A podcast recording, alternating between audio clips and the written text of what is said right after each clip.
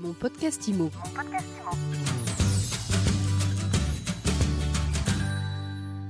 Bonjour et bienvenue dans ce nouvel épisode de mon podcast IMO.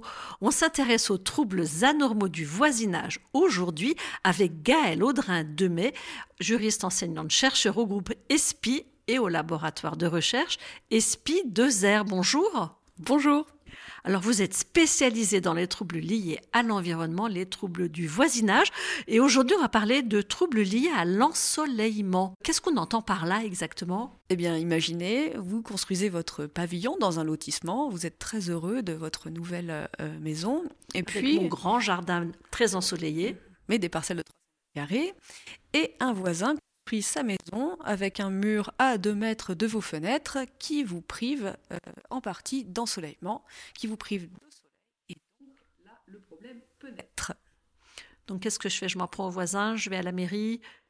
Alors si vous allez à la mairie, euh, eh bien ils seront désolés, mais ils ne pourront pas faire grand-chose pour vous, puisque tout simplement aujourd'hui, euh, on ne peut pas refuser un permis de construire sous prétexte qu'il atteint l'ensoleillement des voisins. Aujourd'hui, le droit administratif, le droit de l'urbanisme n'impose pas un droit à l'ensoleillement, ça n'existe pas en France, et le problème, en partie, peut venir de là.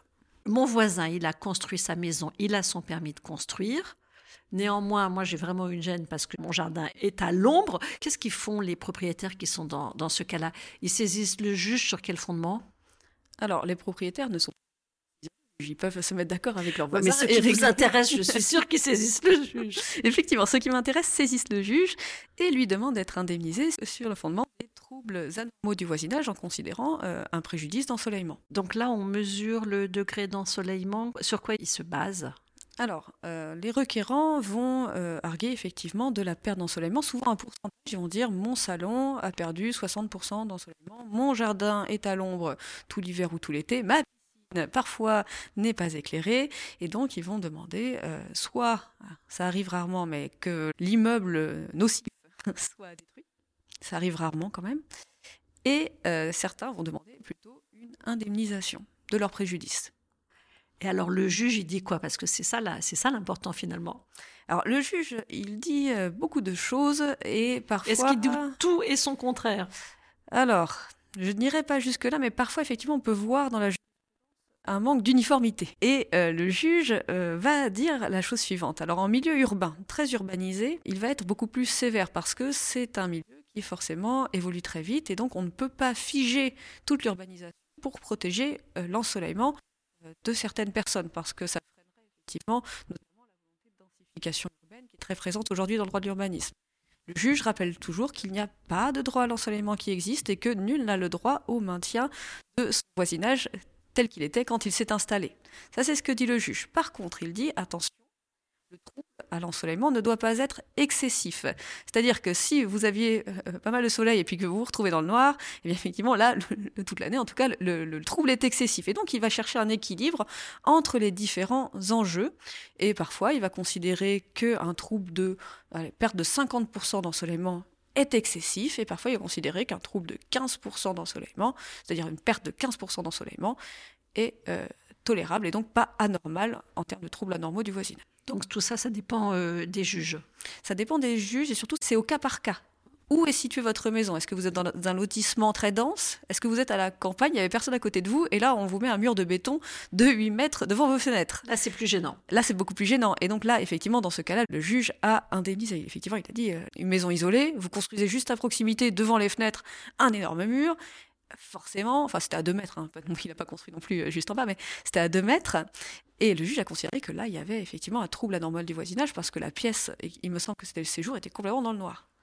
Comment est-ce qu'on pourrait faire pour concilier la densification euh, urbaine et ce droit à l'ensoleillement Alors aujourd'hui, c'est important euh, de, réussir cela, de réussir cette conciliation, parce qu'il y a deux enjeux qui ici euh, s'affrontent presque. Urbaine pour lutter contre l'étalement urbain, ce qui est, ce qui est une nécessité.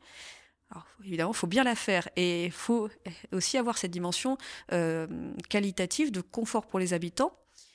Et en plus, se mêle à ça la dimension énergétique. Aujourd'hui, il y a un enjeu très fort de euh, baisse des consommations du euh, secteur immobilier. On construit en bioclimatique, en RE 2020, et donc ça euh, nécessite l'accès au soleil, à l'énergie solaire passive. Sinon, le bioclimatique, ça sert moins.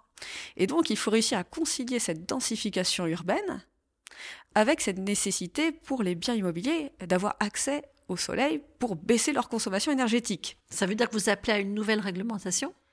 J'appelle. Comme si on n'en avait pas assez? Je, je suggère peut-être une petite modification du code de l'urbanisme pour intégrer au moment des permis de construire un regard sur l'impact du nouveau logement, du nouveau bien immobilier ou du nouvel immeuble sur euh, le voisinage et sur l'ensoleillement du voisinage. Dernière question, est-ce qu'avec le réchauffement climatique, finalement, une baisse de l'ensoleillement, ça va pas être apprécié dans les années qui viennent dans certains endroits?